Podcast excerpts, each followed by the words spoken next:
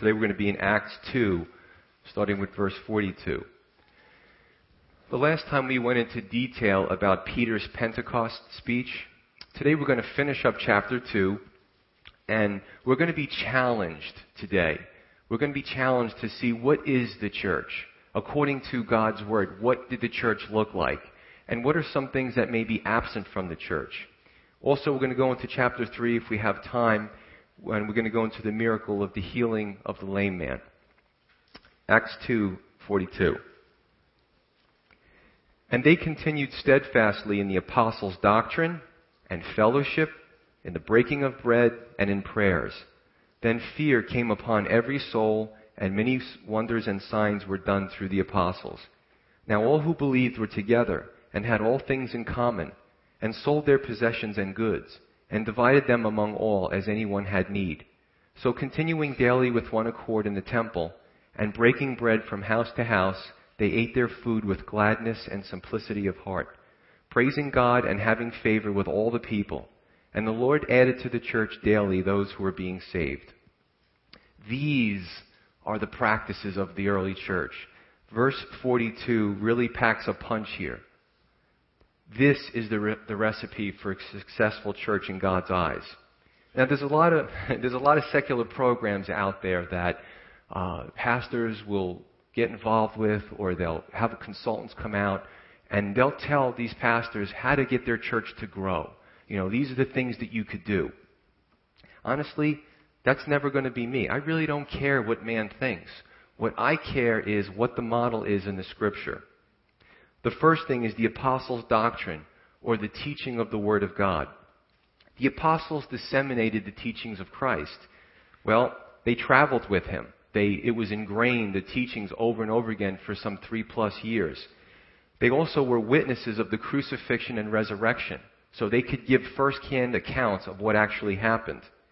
And as we saw with Peter, the apostles in the New Testament expound the fulfillment of the Old Testament. The Old Testament mysteries were revealed in the New Testament. I want to take you to 1 Peter 1. The book of 1 Peter, starting with chapter 1 verse 10 through 12. Peter says this Of this salvation the prophets have inquired and searched diligently, who prophesied of the grace that would come to you, searching what or what manner of time the Spirit of Christ who was in them was indicating when he testified beforehand the sufferings of Christ and the glories that would follow. To them it was revealed that not to themselves, but to us, they were ministering the things which now have been reported to you through those who have preached the gospel to you by the Holy Spirit sent from heaven. Things which angels desire to look into. So this is amazing. God used the prophets to prophesy. And they would, they would have visions and, and God would speak to them and they would tell the people what God expected, but they didn't have the whole picture. We do now. You know, the dispensation age, the age of, of the Holy Spirit being poured upon all flesh uh, even the angels. These, these are things that the angels desired to look into. So nobody really had the whole, the full picture until, the, until Christ came, till the Holy Spirit came, and all these things started to come out and make sense to everyone. We at Calvary Chapel Crossfields promise to always use God's Word as our foundation and our authority. If you go onto our website, and many of you have before coming here, there's a, a statement of quote, what we believe. We believe. We believe. These are the things that we believe, which is probably the most important thing that is on our website. We believe that the Bible is God's Word. It's inerrant and infallible. You don't see that much um, anymore. The second thing is fellowship. Fellowship. Uh, the Greek word is koinonia, which indicates more than just casual chat. There's an intimacy involved involved in this fellowship. So you come to church and you say, Hey Bob, how's it going? Good, Joe. How are you doing? I'm doing okay. How's the family? The family's great. See you next Sunday. That's not koinonia. That's surface, okay? Koinonia is something much deeper. And as the body of Christ, we ought to really be getting to know each other on a deeper level. As a matter of fact, I remember years ago, uh, Pastor Lloyd talked about they had their website up and they had uh, the cameras on the pulpit, and it was a live feed that could go into your computer. So if you missed church on a Sunday, you could actually watch it live through your through your computer. But his biggest reservation, I remember, is that he said, try not to do it too often because you miss the fellowship of coming to church and, and meeting with other believers. So that was his biggest reserva- reservation, even in the age of technology. That's why we do two picnics a year. We do the servants' dinner. We subsidize the teen, the men's, and the women's events, and other fellowships and outreaches, because we want to promote that fellowship.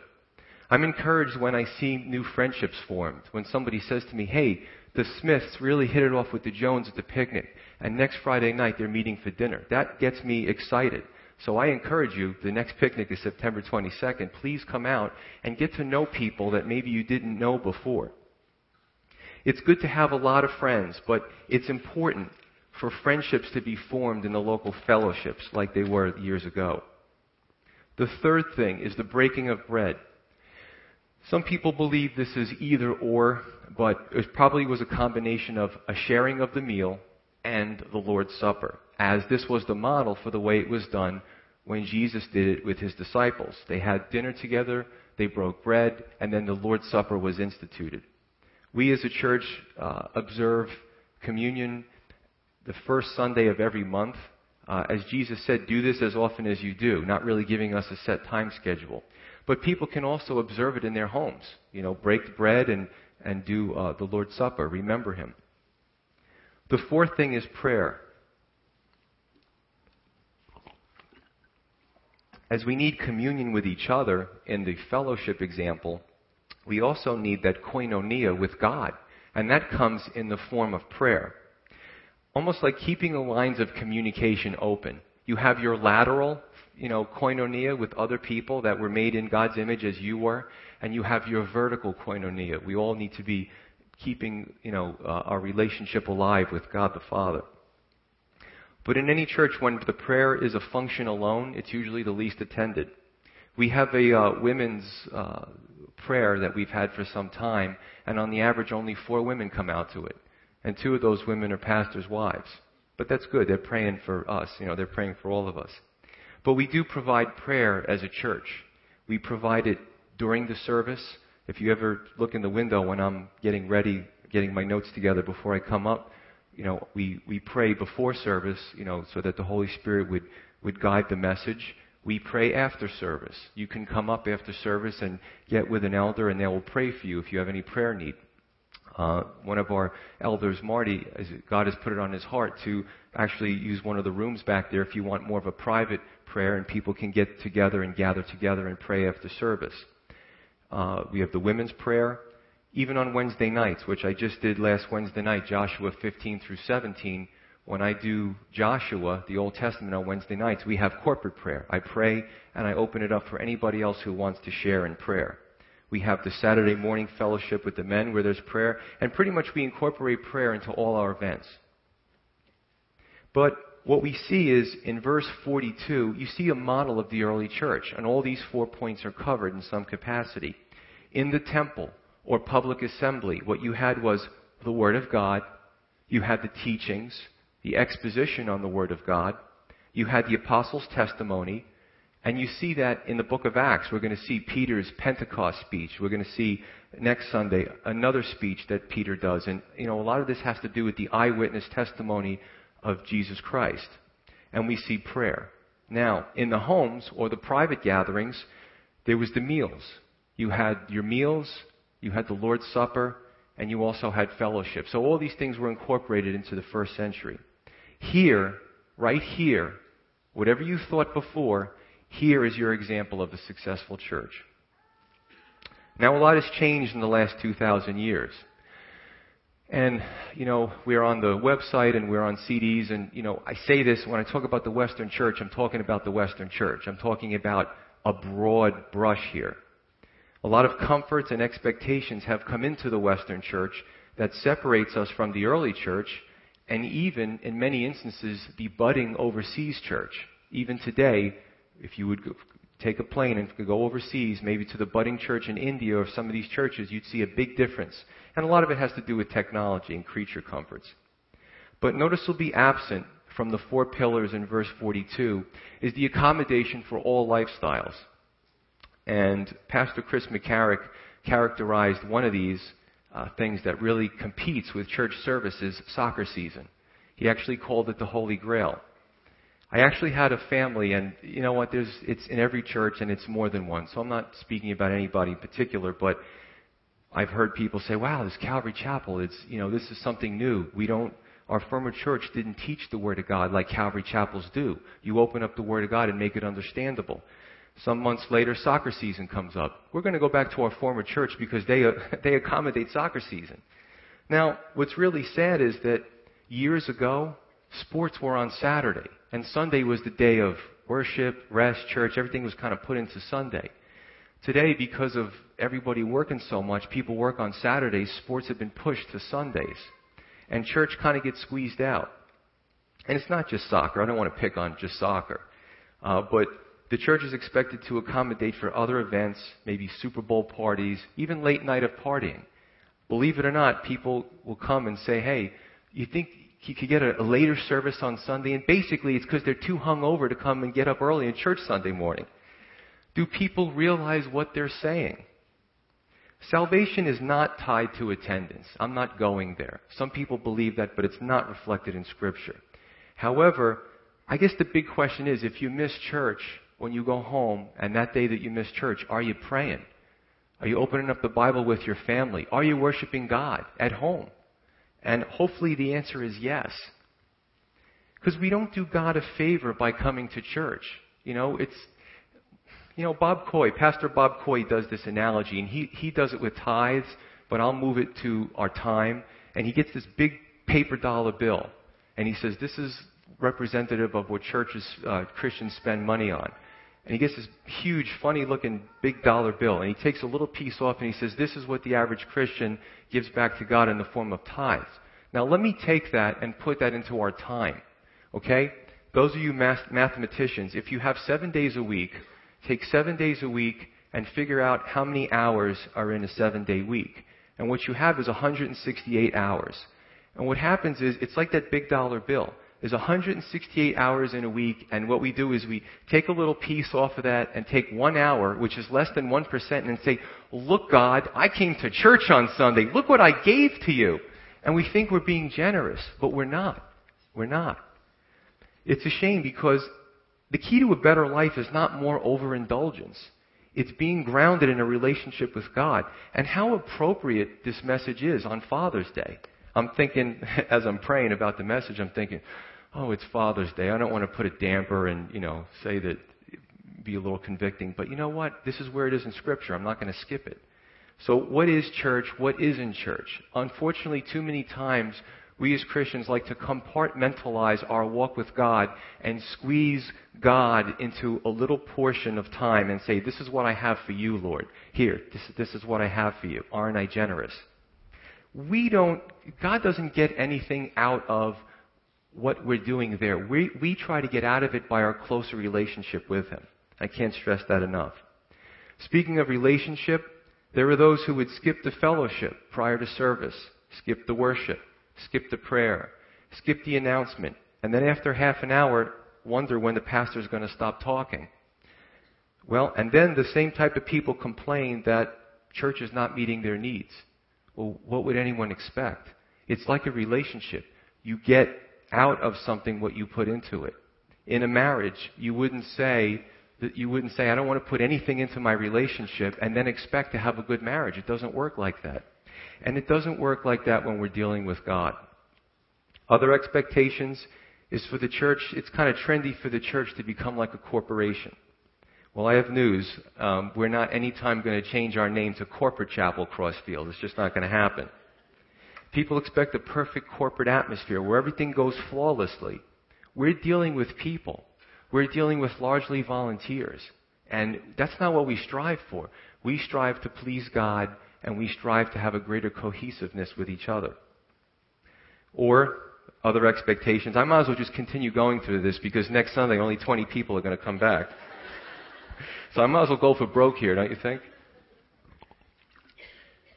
Other expectations is for churches to have everything for something for everything and everyone like the big churches do. I don't understand, Pastor. Why don't you have a basket weaving ministry or the kazoo playing ministry like the big churches do? It's because we don't strive for that. And the question is, should it be enough that the church, the church provides the four pillars set forth in verse 42 in Acts?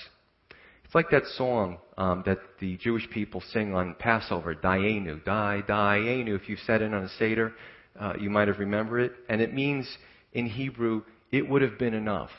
And it would have been enough, they say, that uh, God destroyed the Egyptian idols for the Jewish people. It would have been enough. But God took us to the Red Sea. It would have been enough that God opened up the Red Sea for the, for the children of Israel and let us get through safely. It would have been enough. But God went further than that, and He closed the Red Sea on the Egyptian army so the children of Israel could be safe. And the, the song continues to go that way, because that's how gracious and merciful God is. He just keeps giving and giving. And the question is, would it be enough for us to follow what God has set forth in His Scripture? Another thing, one last thing is, um, even when it comes to counseling, there is an expectation that the church has to have a team of licensed counselors.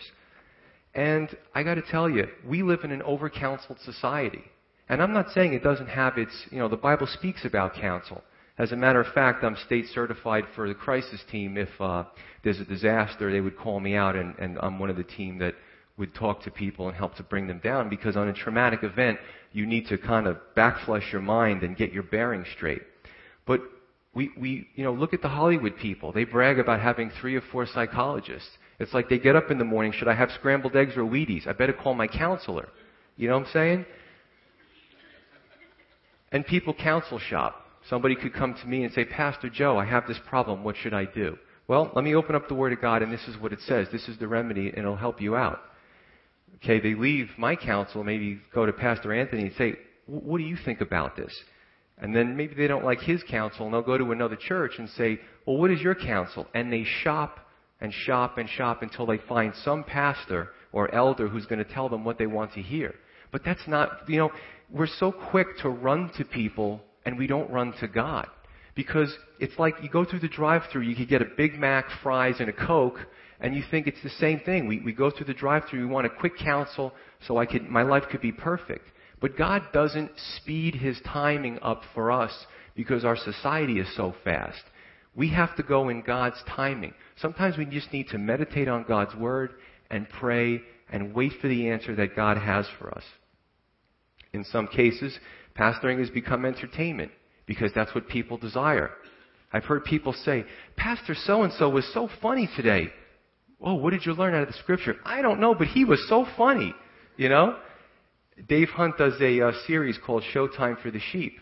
We're so over entertained and so overindulged that we try to put that into the things of God and it doesn't work. The recipe is right in Acts for a successful church, and that's what we should be looking for. One last thing is, and I said that before, but this truly is the last thing on the subject, is church hopping. People will, and listen, somebody can come here and say, I went to two churches before. This is my third church. They didn't teach the Word of God. Hey, that's perfectly legitimate. But if you're on your fifth or sixth church and they gave you the Word of God and the worship was good and prayer was provided and fellowship was provided, you say, well, I didn't like the first pastor. And in the second church, I didn't like the worship team. And in the third church, I didn't like that. Listen, as you can see today, I could be a little crusty. You're not going to like me after a while either. You know? So what it is, is it's not about the pastor or the worship team. It's about our hearts. Are we getting what the Bible said we should be getting in our fellowship? It's not about me. I'm just a medium to explain the scripture to you to help you to get closer with God. I'm, I'm out of the picture here. So, I see, I see a similarity with the Western church and uh, the children of Israel. Um, and I, listen, believe me, I love air conditioning. I love my car. I'm guilty too. I'm speaking to me too. We've gotten so used to stuff that we, we try to put God into the formula and then we wonder why God's not answering our prayers. The children of Israel were smarter than us. And let me tell you why. It is fashionable to beat up on the children of Israel. Oh, they were so dumb. This, the Red Sea was opened up and this was done for them. And how could they turn away from God? What's wrong with them? But the children of Israel didn't have a history book in front of them to refer to. They had God's warnings, they had God's miracles. But they didn't have a group of people that they could look to before and say, boy, they really messed up, let's learn from that. We, as the Western church, do. We have the history book, and we're doing the same thing that they did. The children of Israel, what happened prior to their demise? They had paneled homes, they had two cars, they had their Blackberries. Well, maybe they didn't have Blackberries, but they had everything that money could provide. They were well fed, lusty stallions, every man neighing after his neighbor's wife, the Bible said. They had it all. And it's usually overindulgence was a precursor to a fall. And that concerns me about our nation. Because you know what? We wonder why things are so bad. We need to repent. And the repentance needs to start for us in, in the church. And I keep saying we because I'm part of the problem. So this is what church is. And I'm really glad that we got to cover this today. Verse 43. Then fear came upon every soul, and many wonders and signs were done through the apostles. Let me read Proverbs 1 7. It says, The fear of the Lord is the beginning of knowledge, but fools despise wisdom and instruction. Reverence for God seems to be the catalyst here for signs and wonders. Another reason why incredible signs and wonders are happening on the mission fields in these largely uh, these largely fragile, budding churches. Many of these people are polytheists in these, in these areas, and they're laying down their idols, they're grieving over their sins, and they're turning to worship God. There's a genuine humility and reverence here. These churches are being built on the foundations as they were in the book of Acts. The fear of God.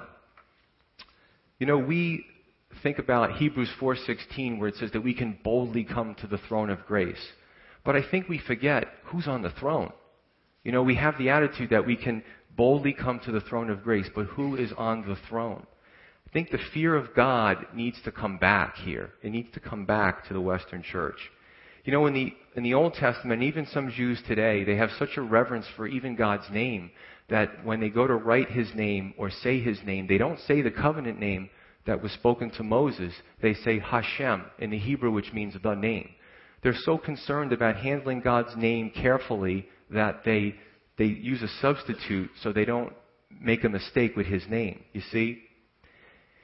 And it's amazing in our society how often you people say God mm, or Jesus mm. People are just so flippant with God's name that they just throw it around. There's, there's largely not a fear of God anymore.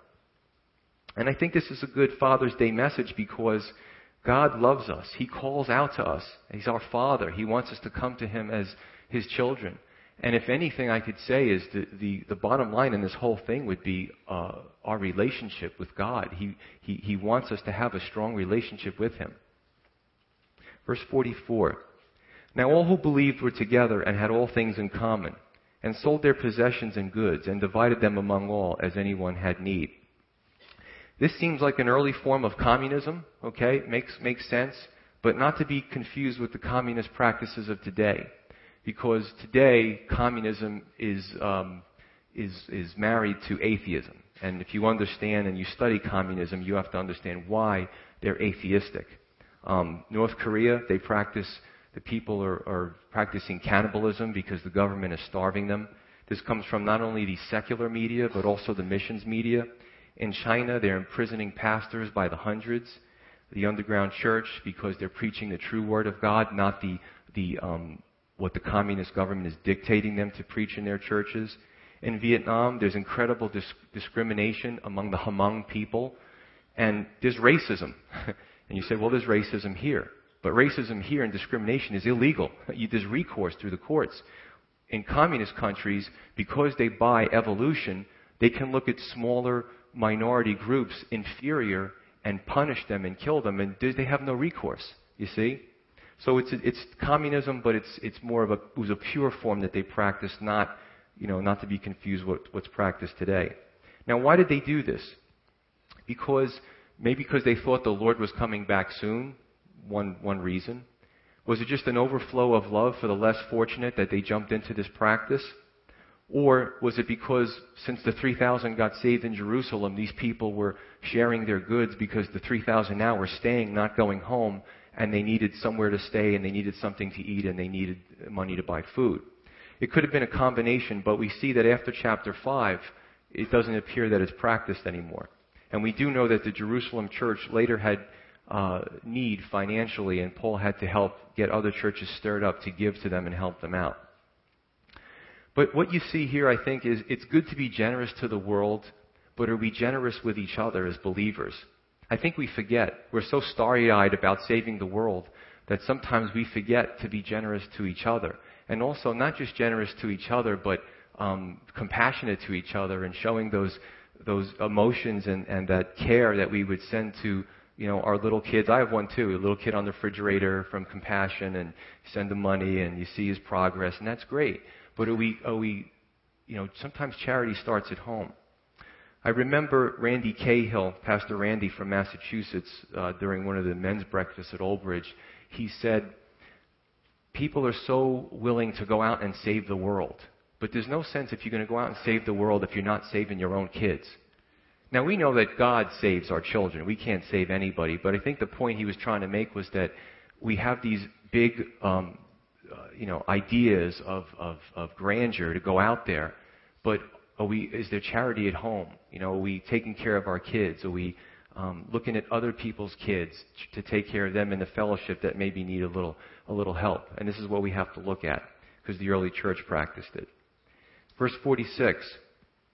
So continuing daily with one accord in the temple and breaking bread from house to house, they ate their food with gladness and simplicity of heart praising God and having favor with all the people, and the Lord added to the church daily those who were being saved. Simplicity of heart. What the world and what the church is lacking today. We've made it so complicated. Now, I study the Greek, you know, I'm getting good at reading it and, and saying some of it and learning it and you know, I could tell you what hermeneutics are and all these antinomianism and all these fancy words. But remember, I'm the shepherd. I have to know this stuff because people come to me and say, hey, what about this doctrine? Hey, what about this? And I can't say, well, I don't know. You know, so I study. That's my job as a shepherd. But honestly, I don't need my notes for this. Simpl- gladness and simplicity of heart. The gospel is a simple message. I don't need to refer to my notes. God so loved the world that he gave his only begotten Son, that whosoever should believe on him would not perish but have everlasting life. So God knew that we were damned because of our sins. We, God knew that we were separated from God. There's a huge chasm between us and Him. So what God did was He had a plan to send His Son, His only Son, and He took the form of a man by a miraculous virgin birth, came down to earth, lived a perfectly sinless life, died a substitutionary death on the cross, on the third day rose again as the seal of authenticity to everything that he said beforehand. Okay, he was the first fruits of the resurrection, had a 40 day ministry, uh, ascended into heaven, seated at the right hand of the Father. He gave the promise of the Holy Spirit as he said he would. Okay? This is a simple message. It's simple. You know, my son actually, uh, it's so cool because I say, hey, Josiah, if somebody asked you, why do you believe what you believe? What would you say? So I kind of taught him a little bit, and he says it like a child. You know, it's much more simpler, but it's so simple that even a child could get it. Do we have simplicity of heart? You know, is, is that what we what we what we have, or are we just such complicated people? I like to go. I think I'm. I think I'm a simple person. I think I'm simple-minded. I like simple things. I always like to go back to the simple things.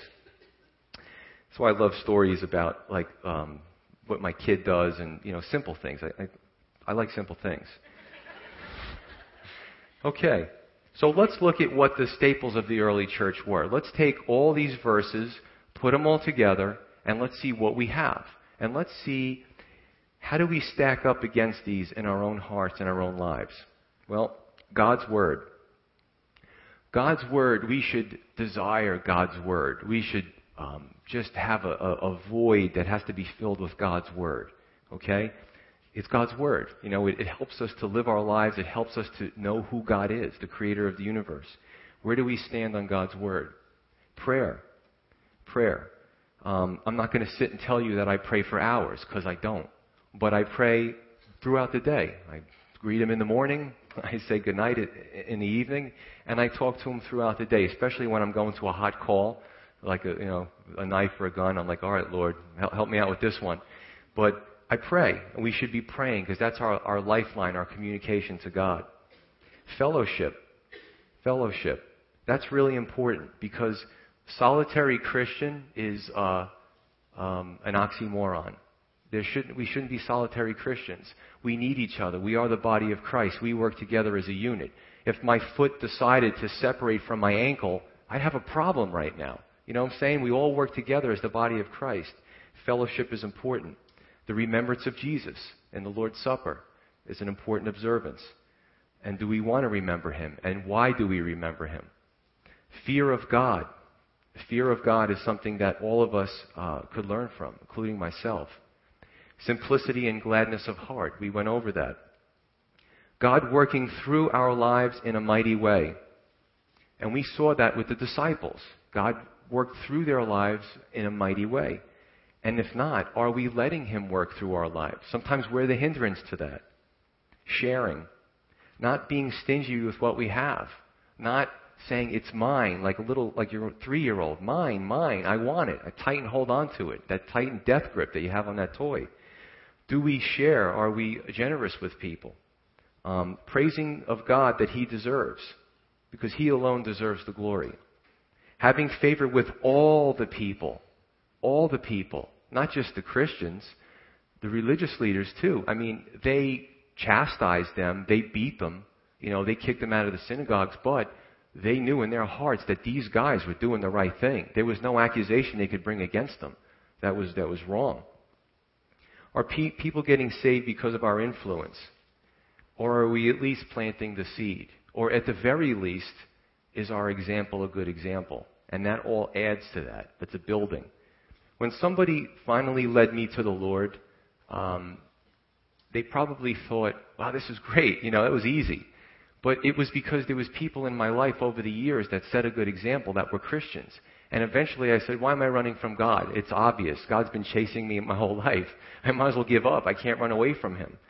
So, you know, it was that, that constant examples of other people that didn't even know that they contributed to my salvation. As a matter of fact, it was, um, I remember in college, uh, every summer I would work, you know, when we got out of college, make a few extra bucks, and a bunch of young kids, you know, in our um, early, what, late teens, early 20s, and we worked for this um, warehouse. And at lunchtime, we would all get together, and there was this old Jamaican man, and his name was Lloyd. And he would sit there and he would read from the Bible. This old man, his hands were frail, real thin guy. We all looked up to him. I mean, we would make jokes as young punks, but um, we all looked up to him. And when I got saved, I thought of Lloyd. As a matter of fact, he gave me a book, and I went to give it back, but he had since died and gone to the Lord. And I told his son, Do you realize the effect that your father had on me? And he was like blown away. So it's all these little steps, just your example. They know you're a Christian. Are you leading that godly life? If very little of these are apparent in our lives, we need to do some reevaluating. Maybe it's material possessions that are bogging us down. Maybe it's a hurried lifestyle. And you know what? In my life, when I know that, you know, I, I, I'm, there's something's not, something's not clicking, Lord, you know, something's not right. I usually, for me, I could trace it to I'm doing too much. Back off a little, rest on the Lord, get out of the house, leave the cell phone in the house, take a walk down the street. It's really cool because at the end of my street, there's a steel grate bridge and they decided that they were to, they were going to take it out and re, and fix it. So now there's no traffic on my street. So I just walk down the street and I just pray to the Lord and I just rest on Him.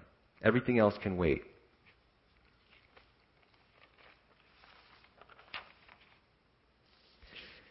Well, in the end, I don't have any witty or fancy way of wrapping this all up, what we covered today. All I can say is that this, this is the model of what church should be. This is our model. And I pray that we would be convicted where we need to be convicted. I was convicted in some areas when I put this together. I pray that we would be encouraged in the areas that we would need to be encouraged with. But I also pray, most of all, that we would take a look in a different way of what church is supposed to be. Let's pray.